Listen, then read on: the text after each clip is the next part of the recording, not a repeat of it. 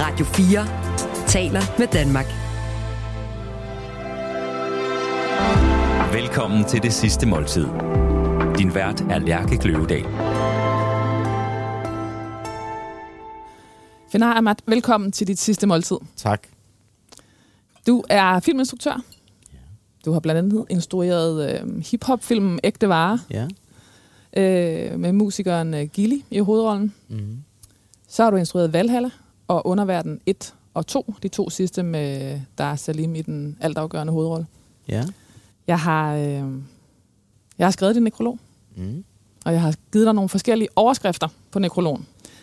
Den første, den lyder sådan her. Filminstruktør Fenar Ahmad er død. Han troede på høj energi, høj power, og på at mene noget uden en ironisk distance. Det er rigtigt. Hvad synes du om den? Mm. Den synes jeg er meget god. Og, men jeg føler, at min rejse allerede nu indeholder mere end det, men det er klart et anslag. Ja, For klart. jeg er sådan, øh, for eksempel, nogen tænker, jeg er ikke så ironisk, men jeg kan jo godt grine af mig selv. Det betyder ikke, at, det er sådan, jeg synes selvironi som ord er lidt sådan, øh, det er lidt misforstået, fordi jeg, men jeg kan godt grine af mig selv. Det er sådan, så Ja. sådan, jeg synes godt, jeg kan være sådan dum at høre på, hvis derhjemme for eksempel, så siger jeg et eller andet til min familie, hvorfor har I ikke gjort det her? Og så kan jeg godt bagefter sige, ej, hvor var jeg dum at høre på.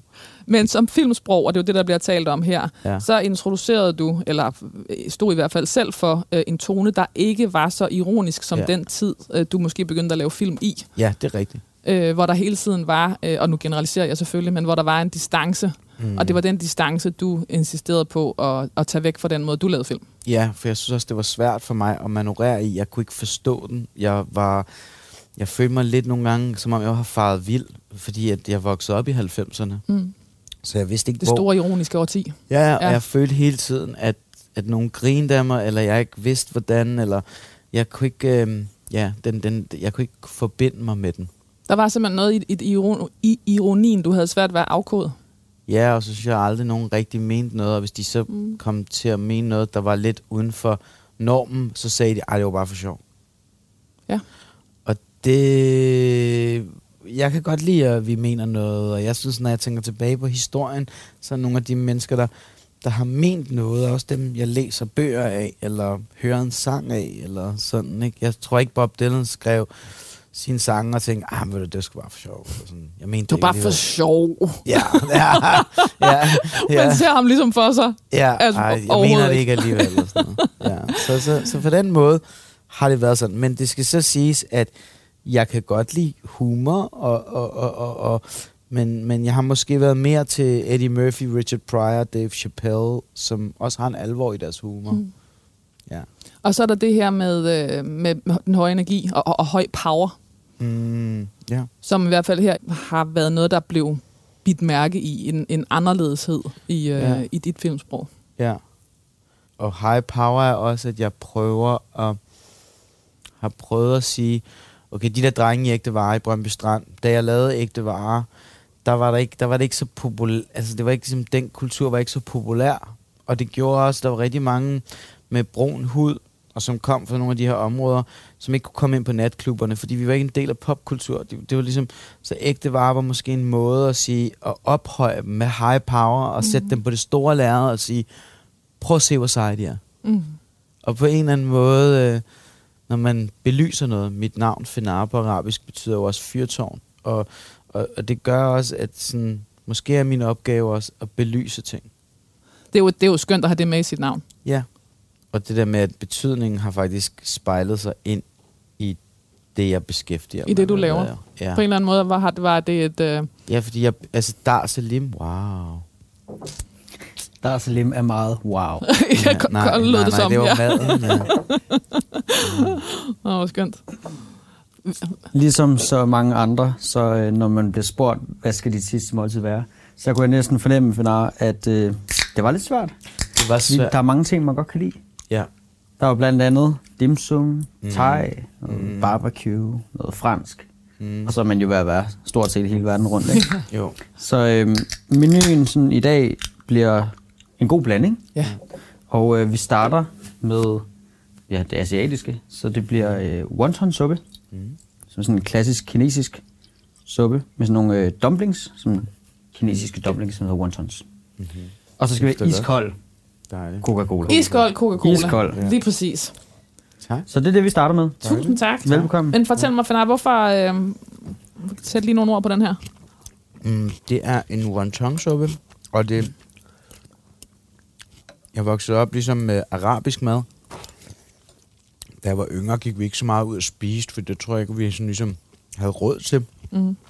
Og så, da jeg blev 16, så kom jeg, blev jeg udvekslingsstudent i USA Mm. og startede på en high school i Texas. Og så i frokostpausen, efter den første måned, så blev jeg spurgt, om jeg ville med ud og spise frokost. Så, så var nogen, der spurgte, skal vi spise vietnamesisk? Og det havde jeg aldrig prøvet. Du ved, i, ja. Så der, der lærte jeg både dim sum at kende, vietnamesisk og sådan noget. Og alt eksploderede Mm. i mig. Så elsker jeg faktisk dim sum også, fordi da jeg gik i gymnasiet, der var der sådan en Kina-restaurant, hvor man kunne drikke alt det øl, man kunne, og så kunne man få sådan noget, der mindede lidt mere om China Box, Mm. øhm, som buffet, og så betalte man 200 kroner mm. på Frederiksberg et sted. Og det gav mig sådan et dårligt indtryk af kinesisk mad, så derfor fandt jeg ud af, hvad kinesisk mad egentlig var, og hvad dim sum var, og hvor lækkert det var. Og, Men de der china box er virkelig ødelagt, ødelagt meget for mange. ja. Okay, Fenar, vi kom... Øh, altså, Jonas ankom simpelthen i sætningen, hvor du sagde, hvor du talte om Dar, øh, Dar Salims navn, fordi vi talte om dit navn, der betød øh, fyrtårn. Jamen, jeg mente sådan, at der, han havde jo ligesom en gang i en karriere, men han var ligesom en stor, bi, en stor birolle i digte. Da jeg TV-serien Dygte på TV2. Ja. ja, da jeg sådan ringede til ham og sagde, når jeg kiggede på ham, tænker jeg, han ligner sgu da en held. Han ligner, han ligner midten af plakaten. Sådan, øh, hvorfor, hvorfor, hvorfor er det ikke sket endnu? Så der så jeg det for mig. Med, jeg fik en vision, og jeg læste nogle artikler, og fik, altså ideen kom til mig, men jeg så også, at, at ham sådan på en motorcykel, og alt det der halløje, der ligesom endte i filmen, der tror jeg, det er det der med, at jeg belyser noget. Ja, jeg har kastet siger, lys på... Øh, ja. på ham. Ja. Kig på ham. Ja. Han er speciel. Ja. Eller kig på Gilly. Han er speciel.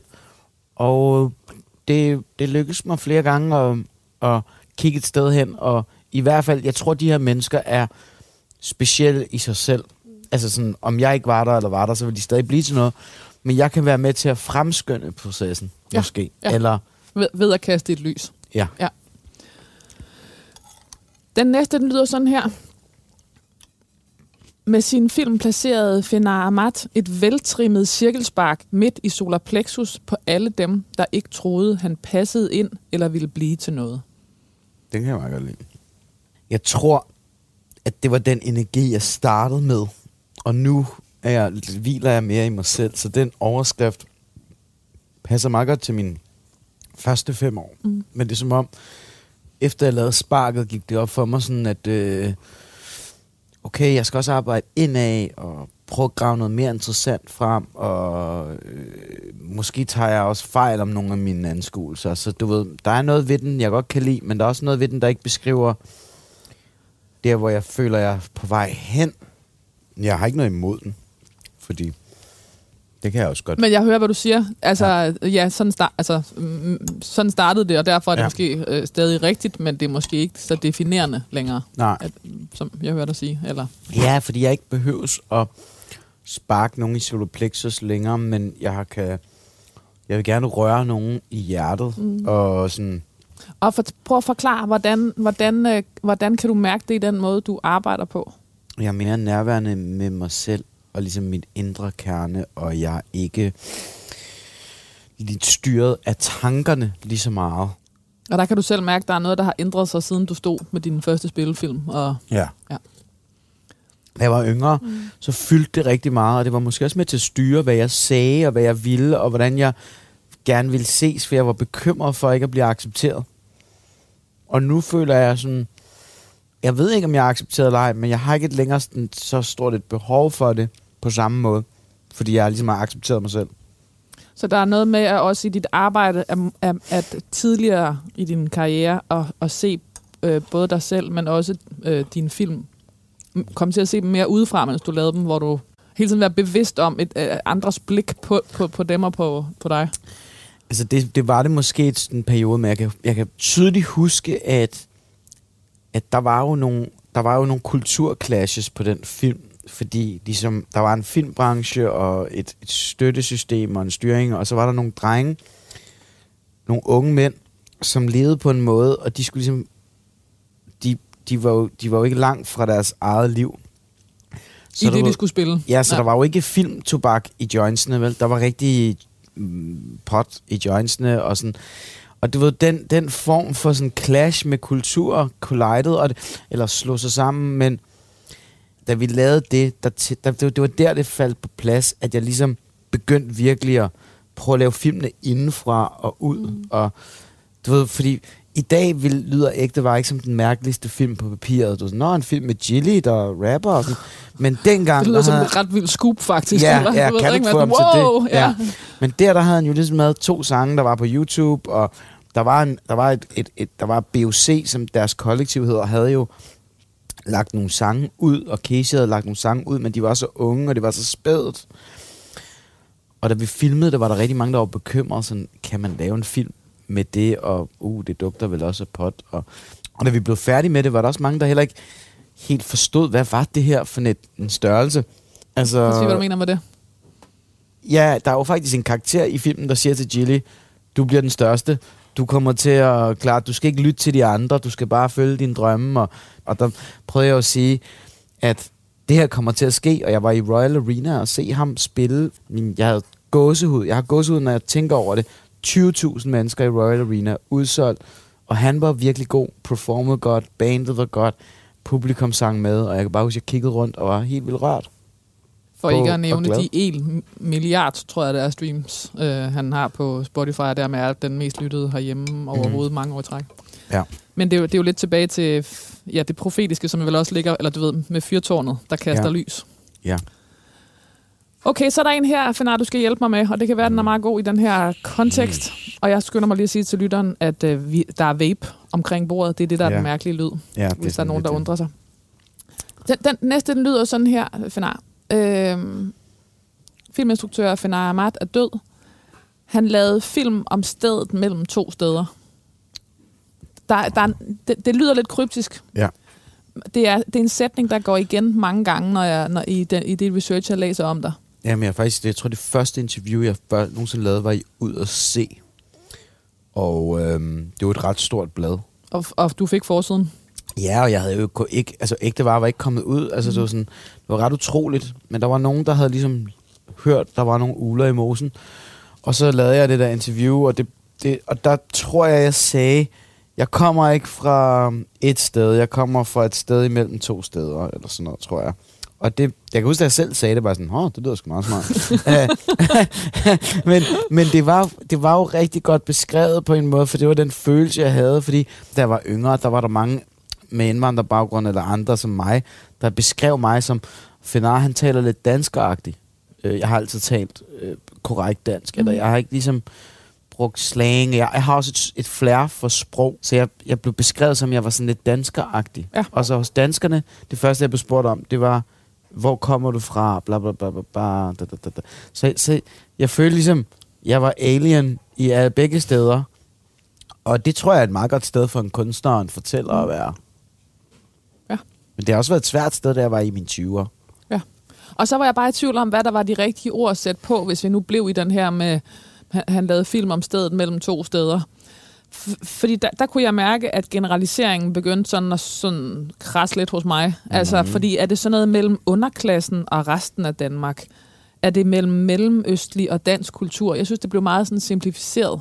Ja, og også fordi, altså, al respekt til Glenn Beck og, og hans øh, bog og hans øh, øh, syn, men han har ligesom fået alle igen til at snakke om det her underklasse og overklasse. Og jeg gider ikke at kalde dem, der har måske flere penge end mig, til at være over mig. De er ikke over mig. Fordi jeg har også mødt ignorante mennesker med virkelig mange penge, som ikke engang ved, hvad de skal bruge deres penge til. Så de kan ikke være overklasse. Men, og jeg føler heller ikke underklasse i Danmark, som min far siger. De fleste i Danmark, hvis de virkelig vil, kan godt gå ned i madervin og købe en flaske vin. Øh, og jeg føler ikke, dem jeg beskriver i ægte varer er underklassen. Det vil nærmest være som om, at de rige har trigget mig til at kalde os selv for under. Mm. Det skal de ikke trigge mig til. Men man kan jo sige, det er et område med lavere indkomst, og måske øh, nogle gange lavere uddannelse. Ikke? Og så er det et, et, også mentalt et sted mellem to steder, Ja, som er vel er den egentlige Ja. pointe. præcis. Og så er der den her, der hedder, for filminstruktør Fenar Ahmad var det ikke så vigtigt, hvor han kom fra. Det var meget vigtigere, hvor han gerne ville hen. Den kan jeg bedst lide. Den breder sig også ligesom over mm. altid, eller du ved. Ja. Den er ikke så tidsdefineret. Mm. Nu går jeg videre til selve nekrologen. Fedt. Den starter sådan her. Det, Fenar Ahmad blev født i Tjekkiet i 1981. Hans forældre var irakere og kommunistiske kritikere af Saddam Husseins styre, mm-hmm. Og under Saddams diktatur var der ikke plads til kritikere. Forældrene flygtede derfor til Tjekkiet, hvor Fenar blev født. Forældrene blev skilt, og moren studerede til civilingeniør i Prag, mens Fenar blev passet af en tjekkisk barnepige og voksede op som tjekke. Ja, det var en kvinde, der hed Lida, som... Øh, Ja. ja. Jamen, hende barnepigen betyder utrolig meget for min, min tid. Det gør min mor også, og altså, de fik mig som 22-21 år tror, det- de var jo sådan nogle unge mennesker, børn nærmest, På flugt. på flugt, uden deres familie, uden penge, boede på et kollegie, og så bliver min mor gravid og får barn, og hun går rundt på det her kollegie med en grædende baby og skal prøve at lave lektier samtidig, og man må faktisk ikke have babyer på kollegiet, så det var også, der var mange ting ved det, der var svært. Og så kom, var der en vaskedame, som vaskede... Øh, det var, sådan noget, det var jo et kommunistisk land, så der var sådan en vaskeri, hvor man afleverede det. Der var nogle damer, der vaskede det. Og de prikkede min mor på skulderen, og de synes, jeg var sød. Og, sådan. og så sagde de, der var en kvinde, der ikke selv kunne få børn, som de kendte, som var en operasanger, der hed Lida. Og hun ville rigtig gerne øh, passe børn, og de ville gerne hjælpe min mor. Og så begynder jeg at komme over til Lida, og det ender med, at jeg er der mandag til torsdag. Så laver hun skole, og, og så er jeg hos Lida, som, som viser mig østeuropæisk dukketeater, tager mig til, øh, du ved, balletten, øh, tager mig Altså til... et, højkulturelt menneske. Ja. Ja. Og hun gennemkultiverer mig. Det er jo helt vildt sjovt at tænke på. Så jeg levede ikke den der flygtningetilværelse. Og, og Lida gav mig måske også en, øh, en form. Hun havde en ro, fordi hun var ikke flygtet fra nogen steder. Og så da jeg blev fem år gammel, så blev min mors uddannelse, hun blev færdig.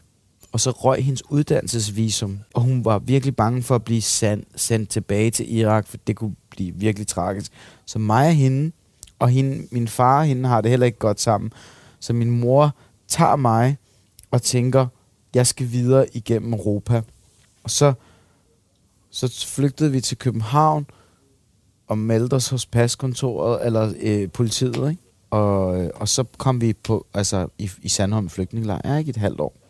Så da jeg er seks år gammel, der går det op for mig, at jeg har den her flygtningbaggrund. Den, jeg vidste det jo ikke. Nej. Jeg troede bare, jeg var lidt tjekke, og jeg talte tjekkisk, og Lida var der meget. Og, øh, så på den måde, så tror jeg, jeg har lidt mindre. Mm.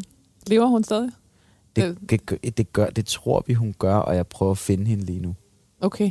Men jeg har opkaldt min datter efter hende. Altså, Oplevede du det som, sådan, som angstfyldt det der år, eller, eller blev du forskånet for det? min mor var så stærk, og jeg tror, det er der, jeg har min styrke fra. Vi var der heldigvis kun et halvt år. Jeg tror, sådan, sådan et sted, det, det er meget hårdt, hvis man er der i flere år. Det, det, er, meget, det er der ikke rigtig mange, der kan tåle. Og så for mig var det ikke så traumatisk. Der var nogle andre børn. Jeg synes, det var lidt mærkeligt. Vi, skulle bo, vi boede på et værelse med en anden familie. Og øhm, Ja, så må du vel også have savnet Lida. jeg savner også lidt, og, jeg- og, og jeg talte tjekkisk. Ja. Men tjekkisk virkede lige pludselig ikke til noget andet. Men så var jeg så, det er det der sprogflære, jeg lærte dansk i Sandholmlejren på tre måneder. Okay, usædvanligt. Ja. ja. men jeg havde, vi havde dansk undervisning, ja. og så fik jeg en Walkman med et gasolinbånd, og så fik jeg et bånd med Emil fra Lønneberg.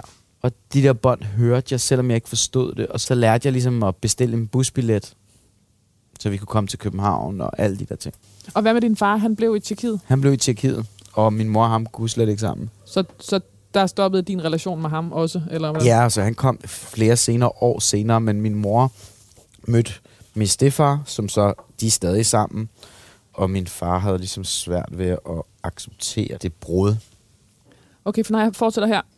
Som femårig kom Fenar til Danmark og voksede op i en boligblok på Håndbladsgade på Amager efter et ophold i Sandholmlejren. På Holmbladsgade var han, om, der står her, omgivet af kriminalitet og kranke skæbner. Ja, det synes jeg er for hårdt. Den, den, det, det, det, det, det er lige for meget, for jeg har også været omringet af virkelig seje mennesker. Mm. Og, og, og øhm, når jeg tænker tilbage på det, så var jeg også sige, der var noget, kriminal, sådan noget småkriminalitet, der var nogle smadret, men der var også nogle stærke mennesker.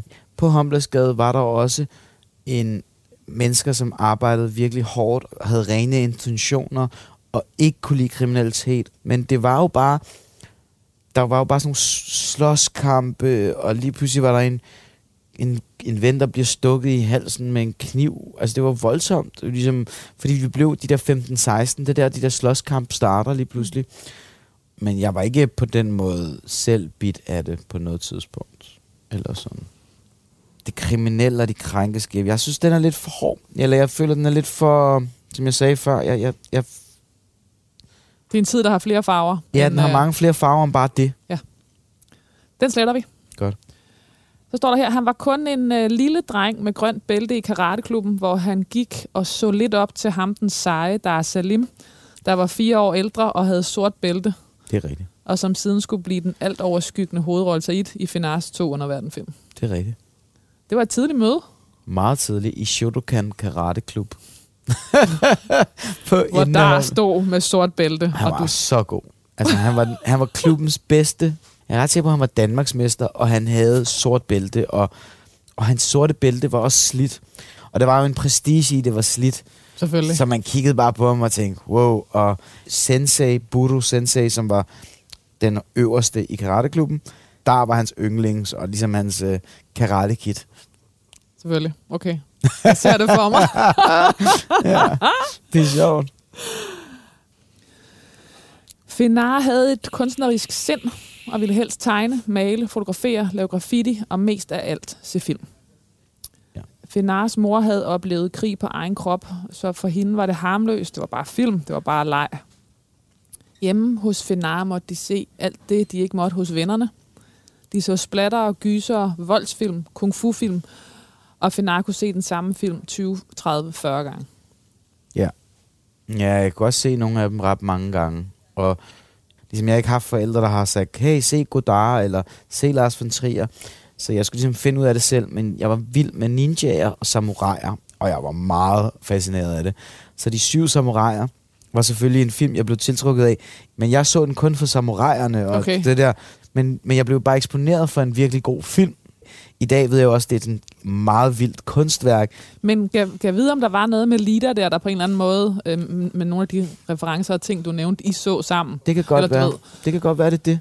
At der er et... Øh, ja, der er simpelthen nogen, der har åbnet døren for en tidligt, så det ikke føles så besværligt selv at gå derind. Det er rigtigt, det, og det tror jeg også, det kom helt naturligt for mig. Altså, det var meget naturligt for mig at skabe. Så ligesom at prøve at lave noget hele tiden med, for eksempel så fik jeg fat i kamera, og så begyndte jeg at fotografere øh, noget af det graffiti, vi havde lavet med mine venner. Altså sådan, Mhm. jeg prøvede ligesom, men jeg vidste ikke helt, jeg, jeg, jeg anede, for eksempel, det var meget sent i mit liv, at jeg fandt ud af, at der var en filmskole. Ja. Det der voksenliv så i hvert fald ret kedeligt ud, når jeg kiggede på det, sådan fra distancen. Wow. Du kiggede ud på håndbladsgade. Uh, tak. Mm-hmm. Det er lækkert. Ja. Som vi snakkede om lidt tidligere, så var det de forskellige ting, og en af de ting, der, der også var, som, som Fanar rigtig godt kunne lide, var sådan barbecue-ting. Mhm. Mm-hmm. Øh, og så skrev du til os, øh, spicy øh, hot wings, eller det her. Og så fik vi et link til et øh, program Ja. på, på YouTube, hvor de sidder og spiser sig igennem en masse hot wings med, jeg vil påstå, at det ser ud som om, det er relativt spicy. Ja. Øhm, så Altså, må det gør godt- ondt. Det gør ja, ondt på jeg, nogen. jeg tror, det gør Ja. lidt ondt til sidst. Øhm, og så tænker jeg, ved du hvad, vi prøver at lave noget, der minder lidt om. Fedt.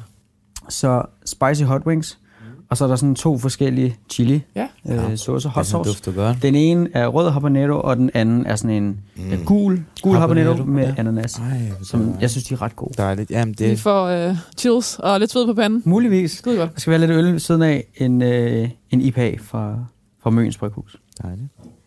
Hvorfor skal vi have hot wings? Det skal vi. Altså, jeg startede jo, jeg gik jo high school, som jeg sagde, i Texas. Mm. Jeg troede jo, jeg skulle til New York eller San Francisco, eller jeg havde jo set film. Mm. Jeg åbnede jeg brevet og så der Texas. Fordi Ja. det vidste man ikke selv. Du vidste ikke selv, hvor du øh, De sender det bare, mm. ja. i Texas, der lærer jeg om barbecue, og der lærte jeg om wings. En af mine gode venner i Chad i Texas, hans far havde en ranch, og vi sad ligesom og grillede wings, og jeg fik lov til at prøve at skyde en pistol, og fiske i deres sø og sådan noget, og prøve det liv. Så på den måde har jeg virkelig følt mig altså heldig på den måde. Jeg har været at kunne se så mange forskellige aspekter af livet. Jeg kommer fra her, at, øh, at den, det der med at skabe på en eller anden måde var, var noget, du havde med dig og, og gjorde. Var du bare, altså i, i det, i det håndbladskade miljø, var, var Mm. du bare den, der gjorde det, eller var I mange, der havde en... Øh, Det var ret underligt faktisk, fordi jeg var den eneste, der, der gjorde det. Mm. Og når jeg ser tilbage på det, så er det sådan lidt ret utroligt, fordi jeg kunne godt føle mig lidt alene. Altså, der var et tidspunkt, hvor jeg har jo altid hørt hiphop, og mange af mine venner, jeg vokset op med, hører også hiphop. Så var det et tidspunkt, hvor jeg var lidt træt af hiphop. Jeg bare har hørt meget hiphop, og jeg synes, hiphoppen var blevet sådan lidt kedelig lige i den periode. Så begyndte jeg at høre meget rock. Det var selvfølgelig lidt sjovt for mine venner. Men der var ikke nogen af dem, der ikke ville være venner med mig, fordi jeg hørte rock. Nej. Selvom de stadig hørte hiphop, og du ved, mm. og godt kunne lide en god hash joint, eller sådan, du ved, jeg, så var, jeg følte mig ikke ekskluderet, men det var jo selvfølgelig, at der var et tidspunkt, hvor jeg følte mig sådan lidt mellem to verdener, tre verdener, og ikke rigtig, hvor hører, hvor hører jeg til? Stedet mellem to steder. Ja. Øh, moren var enig i, at Fenar ville have godt af noget udsyn. Og, det, øh, og, og Fenar tog på, kom på high school i Texas. Ja. Han forklarede bedst opholdet i USA med et ord, nulstillet. Ja. Hans identitet blev nulstillet. Hans verden åbnede sig gennem alle de nye lyde, stemninger og indtryk, som fossede ham i møde. Og så står der her, i USA blev han ikke set på som indvandrer. Amerikanerne var ligeglade med hans øjenfarve. Øh, For dem var Fenar dansker. Ja, det er rigtigt. Og, og var den der, det der indvandrerprædikat, betød det noget på det tidspunkt? Ja, det blev bare sådan, jeg, jeg, jeg kunne mærke, det gik og irriterede mig. Ja. Og jeg synes bare, jeg talte godt dansk. Jeg synes, jeg var en del af kulturen. Øh, men jeg, jeg endte med hele tiden at skulle forklare, ja, min mor kommer det, og så har jeg boet... Altså det blev sådan en lang, lang fortælling, Mm. hvor at jeg kommer fra København, altså du ved, det, Mm. det, det siger jeg i dag, jeg er københavner, og jeg kommer fra Danmark, ikke? Altså fordi jeg bor i Danmark, jeg er i Danmark, jeg har været i 35 år. Fenar kom hjem til Danmark med virketrang, og det var med den, han begyndte at lave film efter gymnasiet. Hmm. Han kendte ikke en sjæl i filmbranchen, men han øh, havde hørt om filmværkstedet, og så købte han et kamera og gav sig til at følge en gruppe afviste asylansøgere fra Center Avnstrup ved Valsø. Det blev til dokumentarfilmen Nice to Meet You, som han solgte øh, til DR for 70.000 kroner. Det er rigtigt.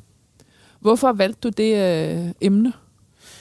Det var fordi, at det var faktisk for at sige til Filmværkstedets øh, øh, kado, så havde de lavet en kampagne, der hed man, øh, Boost the Dogs, og så kunne man vinde 50.000 kroner til at lave en dokumentarfilm. Og den, det var, de havde lavet sådan en plakat og en kampagne. Så så jeg den der plakat, og samtidig havde jeg på det tidspunkt en kæreste, som er moren til min ældste datter. Og hun øh, søgt ind på teaterskolen og var gået videre til sidste runde. Og jeg var bange for faktisk også at miste hende, og jeg følte lidt, hun var sådan på vej ind i sådan en teaterskoleverden.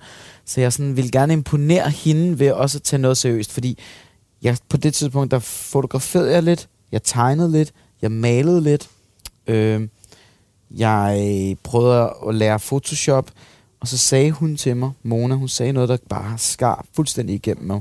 Hun sagde, der er en grund til, at du laver lidt af det hele. Det er fordi, hvis du vælger én ting og tager den seriøst og ikke lykkes med det, så kan du risikere at blive kritiseret.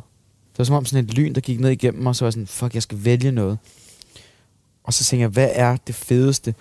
Og så var det sådan, der er et fotografi inde i film, der er musik inde i film, der er ligesom fortælling inde i det. Så sådan, wow, det må være det bedste. Men det virkede så uoverskueligt. Hvordan skal man starte med at lave film? Hvordan gør man det? Og så den plakat, der stod der ligesom dokumentarfilm. Og så gik jeg simpelthen, jeg læste adressen, og så gik jeg op, og så sidder chefen derinde, eller lederen, Prami Larsen, og så gik jeg simpelthen op. Heldigvis er jeg så nysgerrig, at jeg banker på en større og spørger, hvordan kan jeg vinde de 50.000 kroner? Det vil jeg gerne hjælpes med. Og så var han sådan, ved du at du er pisse heldig. Du kom med til en workshop, hvor vi lærer dig at lave ansøgningen. Så er jeg sådan, wow. Og den, den workshop, der fik vi så, vi mødte så nogle instruktører, der fortalte os, det er vigtigt, at vi, man laver en film indenfra, om noget, man ved noget om, noget, der ligesom berører en, noget, man har måske haft en berøring med selv.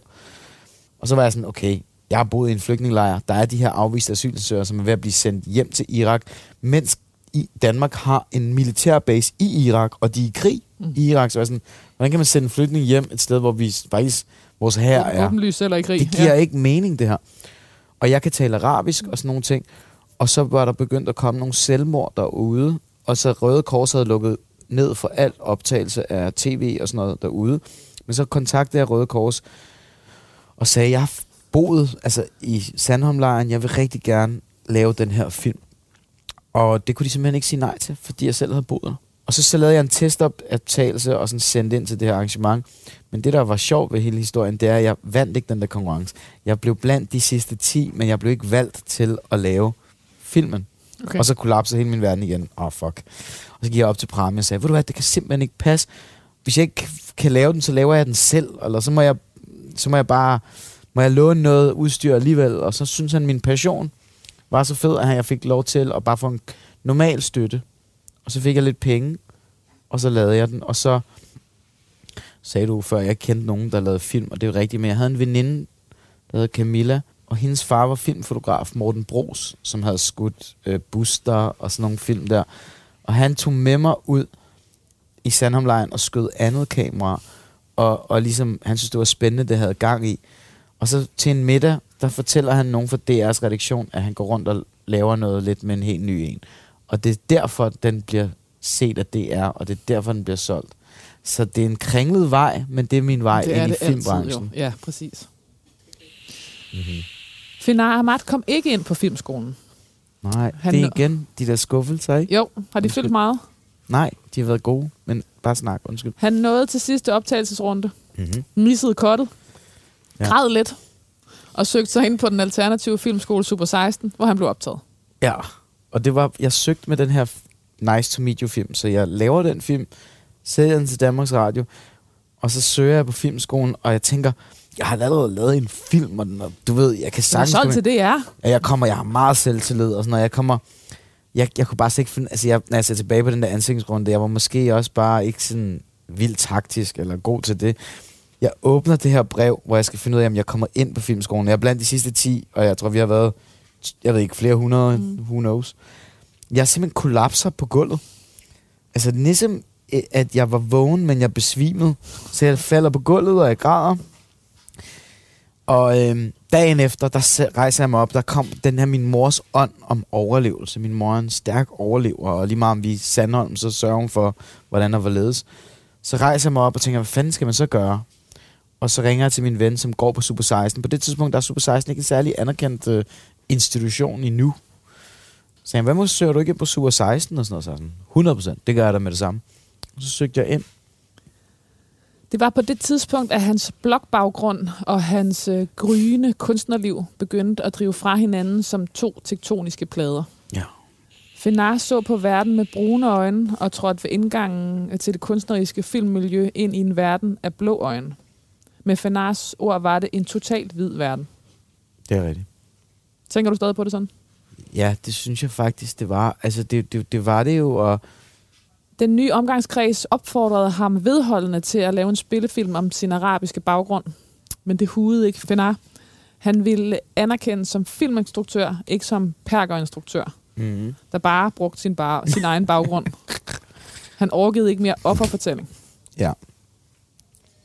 Øh, jeg fik en datter, mens jeg gik på Super 16, så jeg havde en etårig pige, og jeg var ikke noget SU, så jeg skulle tjene penge. Og så øhm, købte jeg sådan en, det var ret vildt, jeg købte simpelthen på Amazon dengang en DVD-box der hed Award Winning Short Films. Og så, le, så så jeg alle de her kortfilm, der havde vundet mange priser, og tænkte, hvad har de til fælles? Og så dissekerede... Okay, systematisk. Hvor, hvor, øh, hvor, altså, side, øh, side research. Ja, nogen vil sige, ej, hvor usympatisk, var han ikke bare sådan en kunstnerfan. Men helt seriøst, så gjorde jeg det, fordi jeg havde et barn, jeg skulle, jeg skulle forsørge. Jeg gik på Super 16, og jeg skulle slå igennem. Jeg sagde til mig selv, hvis jeg ikke slår igennem i film, så kan jeg ikke bare være sådan en far, der bare prøver at lave film. Jeg bliver simpelthen nødt til at, at tage det seriøst. Du ved, der skal brød på bordet, og sådan er det. Så jeg, jeg så alle de her award-winning shortfilms, alle dem, der havde vundet, så hvad har de til fælles? Og så ud fra det, tænker jeg, hvad kunne jeg gøre? Og så valgte jeg at lave en, en film om min egen sådan quirkiness omkring seksualitet. Og så satte jeg den i 1978, fordi vi kom til Danmark i 81, for at vi bevise, at jeg kunne fortælle om noget. Og så ville jeg bare prøve at lave, ja, en meget, øh, man kan jo godt sige, at det er en meget hvid film, men det er sådan en film, der foregår i 1978 om en pige på Bornholm. Det var i hvert fald ikke en film fra din egen, altså fra din egen blog-baggrund, Nej, eller fra din mellemøstlige nej, baggrund. Finder Ahmad endte derfor med at lave en kortfilm fra Bornholm om Ja. en nørdet, rødhåret pige.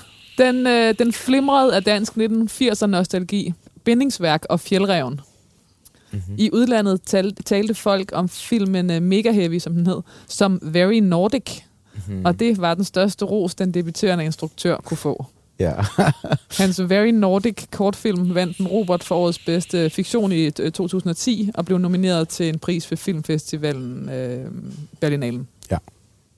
øh, musikeren Hans Philip, han pointerede for mig for ikke så lang tid siden, at Mega Heavy har rigtig meget til fælles med ægte varer. Fordi den handler om identitetskris, og Gilly, han ved ikke, hører han til her, eller her, eller Michael, ikke? Og, og, og, og Jolly, som hun hedder, hun ved ikke, er hun pige, er hun dreng, Øh, er hun venner med de her drenge, Er- hvor, hvor hører hun til? Så i sidste ende sagde Hans, alle dine film handler om det her. Stedet mellem to steder. Ja. Ja. Og det gør den her også, ikke? Så, men, men indpakningen og visualiteten og karaktererne var noget andet. Men tematikken har været, har været den samme i alle de film, du har lavet. Ja, og det er mit, øh, det er mit lod, og, og jeg tror, det er et godt lod at fortælle ud fra, fordi øh, verden er fyldt med mennesker, der skal rykke om og flygte, og nogen lever et andet land, og vi lever i en globaliseret verden, så jeg tror, der er rigtig mange mennesker i verden, der kan identificere sig med de her fortællinger. Det, jeg kan bedre lige have det tema end så meget andet, og jeg føler, det er et tema, der kan, øh, hvis det kan lave mega heavy og ægte varer og underverden, det er tre forskellige uh, følelser, føler jeg, samtidig.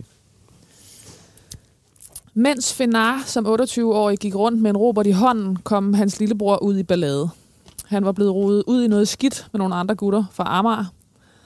Det gik op for Fenar, at han fornægtede sig selv ved at ignorere sin oprindelse, og han bestemte sig for, at der skulle sluttes fred mellem verdenerne. Det er rigtigt. Altså, for havde det været en film, så havde det jo været, et, altså, du ved, det havde været sådan helt klart point of no return.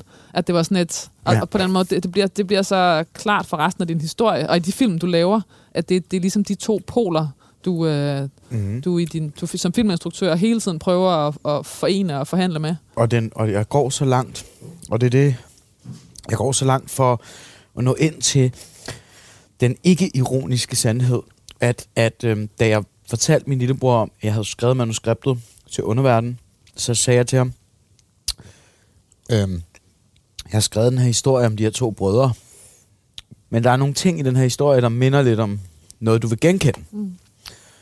Og så sagde han, nå, fedt, og sådan noget. Og så sagde jeg sådan, "Øhm, jeg synes, du skal læse det, før jeg laver det, fordi det, betyder noget for mig. Og så sagde han, så læste han det, og synes, det var fedt.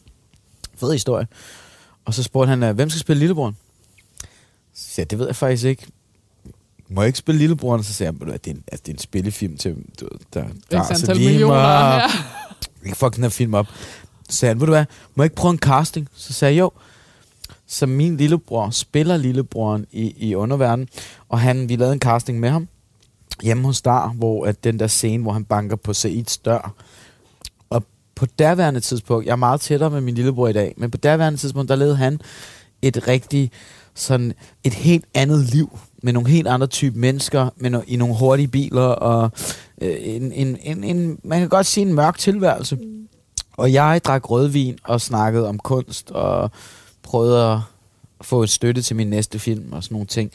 Så jeg tror derfor også, at underverdenen resonerer på den der måde, den har nogle følelser, der føles ægte, er jo også fordi, der er jo noget af det, der er baseret på rigtige følelser.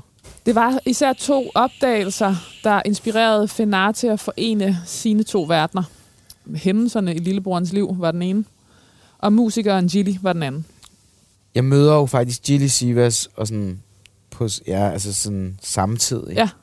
Og, og det, det er meget dem og og en gruppe, der hedder Mellemfinger Musik, og, og hans Som er Branko, eller? Og Branko og Steps, de er så soloartister Ja. i dag. Jeg, jeg bliver også nødt til at nævne Casey, og jeg bliver også nødt til at nævne Hans Philip, og Jens Ole McCoy, som er min kom- kom- komponist. Alle de her mennesker er jo store musikere i dag, meget populære.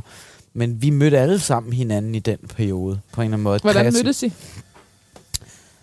Jeg så nogle af deres ting på YouTube, nogle få ting, og synes, det var interessant.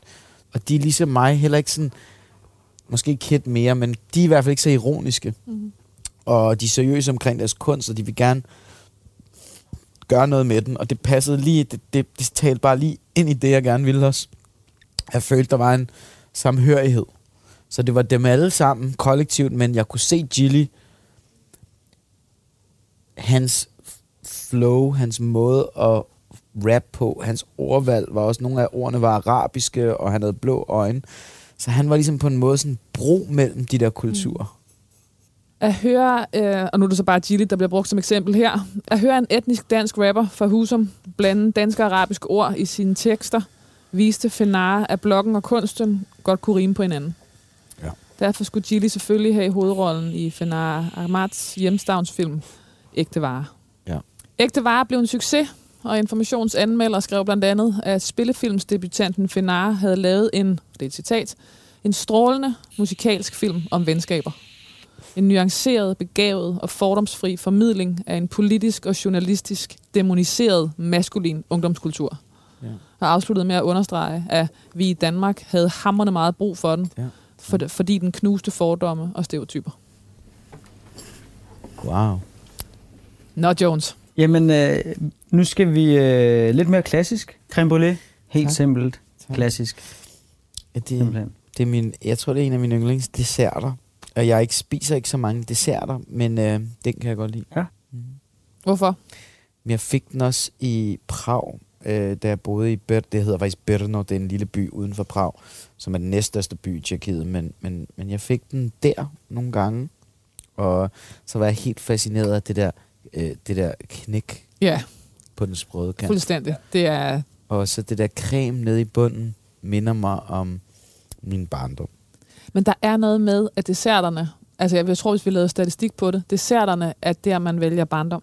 Ja. Ja, Ja, altså der er et eller andet, og det er selvfølgelig også det søde, og der er også noget med det, Øh, det udfordrende må gerne ligge i starten. Ja. Øh, Jeg forestiller mig måske, det er lidt ligesom at bygge en film op, ikke? Ja, ja. Hvor at du må gerne sådan, der må gerne ske noget i starten, man må gerne lige sådan blive blæst lidt ja, omkuld. anslaget må Ja. godt lige Og så brage kommer igennem. der ligesom noget mere komfortabelt øh, i, i midten, og så til sidst, så skal det bare være rart, og det skal være en god slutning. Og sådan. Altså, Sjovt. Ej, hvor på en eller anden skægt, facon, ikke? Præcis. så Tak, Ja. Jonas. velbekomme. Fedt. Ja. Mm. Jeg ser dig ligesom for, for, for, mig, at du sidder sammen med Lida og spiser Mhm. Og, og slår Og slår på. i den Mhm. der. Mm. Det er også den, sådan, tak, den der taktile oplevelse i det. Jo. Og øl faktisk. Hendes mand, Svend, han lod mig altid drikke hans ølskum. og så når vi skulle handle, så gik vi lige forbi bodegaen, og så fik han lige en fadøl. Og så, så, så ølskum minder mig altid om hendes mand. Så sad du med øh, creme brûlée øh, Ja, og så i maven og ølskum på læberne. Ja, Uh. Meget sjovt. Tre år senere, i 2017, var Mhm. mm-hmm. Fenar klar med sin næste spillefilm, Underverden. Mm. Den udspillede sig samme sted. Stedet, hvor det nye luksusliv krydsede og kolliderede med en fortid, man ikke kunne blive fri af, fordi ingen forlod den uden blå mærker på sjælen. Ja. Filmen bar præg af den måde, Fenar selv havde bevæget sig rundt i København. Opvæksten i underklassen. Nu kommer der nogle klasser. ja, selvfølgelig. Mødet med middelklassen i gymnasiet og på Mhm. arbejdsmarkedet, og overklassen i kulturlivet. Mm. Det var vigtigt for Fenar at at skabe en film, der forbandt overklassen med underklassen. Altså, jeg føler også, at Underverden er en film, der taler til alle. Ja. Ikke sådan, det er ikke kun i ghettoen, eller det, den prøver f- at fortælle noget til samfundet på en eller anden måde. Men måske er det også fordi, som du siger, at du står, du står ved de miljøer, altså at, mm. du, du bevæger dig i. Ja. Altså, at, og ikke laver en karikatur eller en pastiche på hverken overklassemiljøet eller underklassemiljøet. Ja, jeg har også rigtig gode venner, der bor i Torbæk. Deres udgangspunkt er et helt andet, men grunden til, at jeg kan have et, et ægte venskabeligt, en ægte venskabelig relation med dem, det er, fordi jeg hverken ser ned eller op på dem. Jeg ser på dem. Vi ser hinanden. Jeg føler mig øh, forstået nogle gange og, og, og holdt af, og jeg har også mødt kærlighed derudefra, øh, mere end, end, end, end jeg har nogle gange af dem, der er samme sted, som jeg er. Men nogle gange er der jo også noget med, at når man har succes og overskud, så er det også nemmere at være... Øh, og selv have overskud. Være, være venlig mod andre. Have... Det kan godt være. Og så tror jeg så også, bliver det også meget klasseagtigt. Men, men jeg tror, at man som kunstner har det privilegie, at man kan bevæge sig i de forskellige miljøer.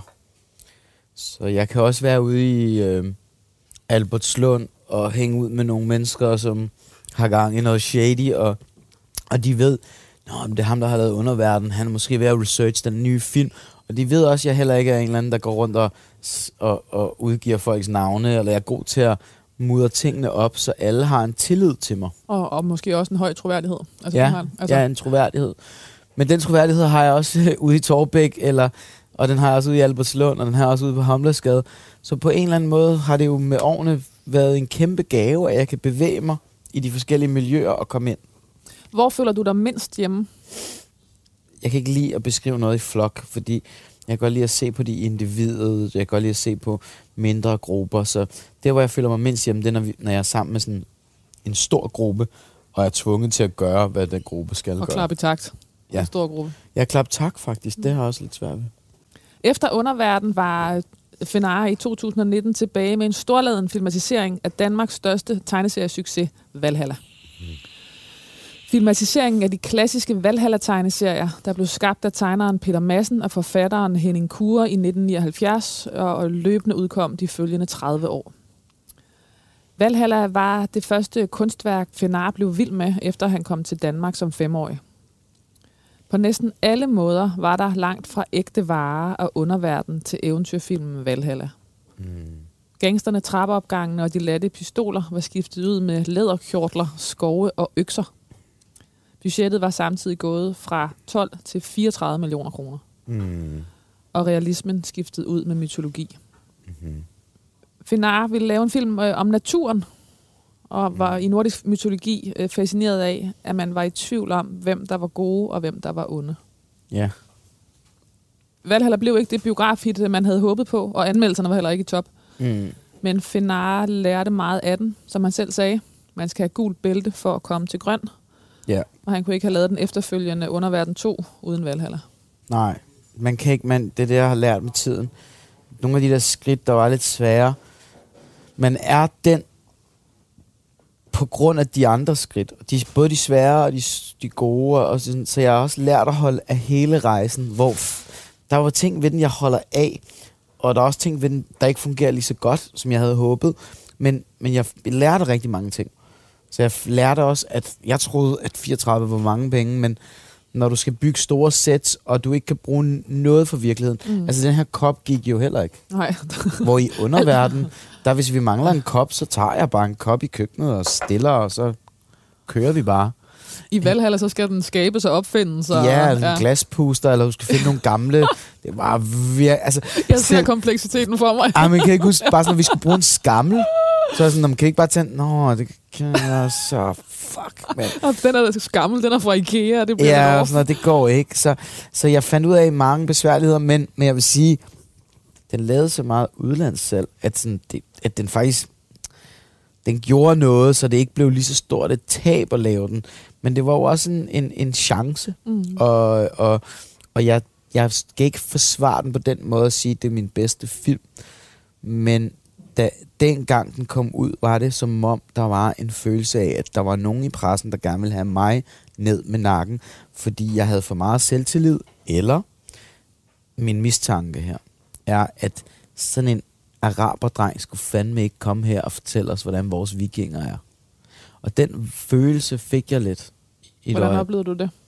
Jeg kunne læse det i politikken. Mm. Jeg kunne læse det i sådan, jeg kunne læse det i sådan den måde, fordi anmeldelserne handlede mere om mig, end om filmen. Var sådan, det er totalt synd for de her fantastiske... Altså, jeg synes, nogle af børnene spiller godt i den, og de gør det rigtig godt, og VFX-holdet har gjort et kæmpe stykke arbejde, og jeg synes også, VFX-holdet inspireret, altså efter Valhalla kom der mere VFX i dansk film. Så det der med at succesen, altså det der med at bedømme succesen, hvad der er en succes, det ligger på mange flere planer, end den man lige kan læse ud fra x antal stjerner. Ja. ja. Og, og både succes med, at jeg har inspireret andre til at lave mere VFX. Jeg har sat gang i nogle andre ting. Jeg har lært noget. Men hvad er, hvad er øhm, noget, der ikke er gået godt. Mm. Hvad betyder det egentlig? Jeg kommer til at tænke på det der med, at du har flere gange nævnt det der med, øh, mm, du ved, skuffelsen, afslaget, eller at det der med, at det har sådan Mhm. taget øh, pusten fra dig øh, gennem karrieren. Øh, Du har sagt det der med, at da du ikke kom ind på filmskolen, var det lige før, du, du, du faldt sammen på gulvet. Og, altså Mhm. det der med... Øh, Men dagen efter rejste jeg mig. Ja. Så jeg har altid, og det kommer fra min mor, ja, fordi hun har fået så mange, du ved, hun flygtede fra Irak, da hun var 17 år gammel. Mm. Hun blev gravid, da hun var 21, tror jeg. Så sådan, hun har fået så mange udfordringer, så jeg har det fra hende. Det der med, så rejser man sig bare op dagen efter, ikke? Og, og min mor ringede faktisk til mig, jeg tydeligt husker det, efter vandhælder-anmeldelsen var kommet frem. Og sådan, du ved, det første hun sagde, det var, Kulum atum du dabdrisum. Det betyder, at de har alle sammen en lille... Dem, det er faktisk et, et ordsprog, der betyder lidt at have ondt i røven. Det, men, men ordret betyder det, at de har en lille bille, der kravler rundt i numsen på dem. og hun sagde, at dem, der kritiserer dig og ikke filmen, de har på en eller anden måde en irritation over din succes. Det er fint, det her. Du skal nok rejse dig op, så laver du en film, der fucking laver de bedste anmeldelser, og så, så, lukker, vi, så lukker du røven på alle sammen. Det kan være, hun tager fejl, det kan være, hun har ret, men, men det er den der tro, hun altid har haft på mig, som gjorde, at jeg så god. Det tog mig ikke en dag efter Valhalla, men det tog mig et halvt år at rejse mig lidt op fra den oplevelse og blive kritiseret og øh, få at vide, at man ikke havde gjort det godt og sådan noget. ja, og, det er offentligt. Altså det er Ja, meget ja. voldsomt Ja, at få. ja, ja. og Altså Ja, ja. dårlige anmeldelser er Ja, meget ja. voldsomme. Ja, ja, Altså, og der er nogen, der ikke tænker over, at man har brugt tre Ja, år på det, og man er et menneske og sådan Ja. ja. noget. Men, men, men, men jeg skulle igennem det, og, og så f- ud af det trækker jeg jo en masse energi i at finde ud af, at gøre mig endnu mere umage, og begynde at, at, at, at reflektere over, hvor er det, jeg har overset nogle ting, og hvordan kan jeg blive bedre næste mm. gang. Og det er sådan der, det, det tror jeg 100% jeg har for hende. I 2023 var Fenar klar med Underverden 2. Soundvenue kvitteret med fem stjerner og ordene. Øh, Fenar Ahmad laver sine film, der emmer af international action-inspiration, der fortjener sine sammenligninger med Nicolas Winding Refns Pusher-trilogi. Mm. Hvordan havde du det med den sammenligning? okay, fordi jeg vil sige, uh, Niklas Wiener Reffens Pusher-film har virkelig inspireret mig, og jeg var et barn, da jeg var barn og så Pusher 1, der uh, var jeg i Skala. Jeg havde selv Adidas bukser på, og så kommer jeg ind i biografen, og så starter filmen, og så ser jeg kraftet med Adidas bukser, og du ved, folk, der snakker sådan her, mand, hvad fanden sker der, mand, og sådan, det minder lidt om Amager-kulturen. Jeg var sådan, jeg så mig selv på lærredet, eller jeg så et miljø, jeg kendte lidt til, Der er en belæret, det er videre fra citatet her, der er en belæret forening af boligblokkene uden for centrum, såvel som den indre bys elegante museer. Det er en sjælden fornøjelse at få lov til at glemme tid og sted i dansk film. Men Fenar Ahmad skaber i Underverden 2 gennemført storladen eskapisme med den helt rigtige mængde rodfæstelse i den virkelige verden. Også politikken gav fem hjerter og hyldede filmen som rendyrket dansk actionfilm og kaldte den den bedste i årvis og både BT Ekstrabladet og filmmagasinet Eko fulgte trop i stjerneregnen. Mhm. Hvis du dør nu, så dør du på toppen. Ja. Jamen, jeg, jeg har fået et bedre forhold til døden, fordi at hvis man mindes om døden, så værdsætter man livet mere. Og hvis man glemmer døden og tror, man er udødelig, så tager man nogle gange livet for givet. Med sin film placerede Fenar et veltimet cirkelspark midt i solar plexus på alle dem, der ikke troede, han passede ind eller ikke ville blive til noget. Men i virkeligheden havde han mest af alt lavet film til den lille dreng, der voksede op i boligblokken på Håndbladsgade. Drengen med det grønne bælte, der ude toast, så udenlandske actionfilm, og spejtede efter nogen, der kunne sparke døren ind for ham. Mm. Fenar Ahmad efterlader sig sin kæreste og sine to døtre. Det er det hårdeste. Æret være hans minde. Fenar, hvad skal der stå på din gravsten? Det, det har jeg faktisk ikke tænkt over, men, men jeg har tit gået forbi H.C. Andersens gravsten, og der står en rigtig fin tekst. Og så har jeg nogle gange været sådan et, wow, virkelig en god tekst, han har skrevet der. Og den, den sådan, det handler lidt om, jeg tror teksten, jeg kan ikke huske den ord til ord, men det er noget med, at, at, at, at, at, at jeg kan huske, der står et sted på gravstenen, at sjælen kan ej dø. Øhm, at, at det, den sætning er jo lidt, at så kan være, at hans krop døde, men H.C. Andersens tekster lever stadigvæk lige nu. Jeg har lige sagt den. Så den lever i det her program. Og det er hans sjæl, der stadig figurerer. Og det er nok derfor, jeg også selv har været så fascineret af kunsten, fordi den lever for evigt. Den er udødelig.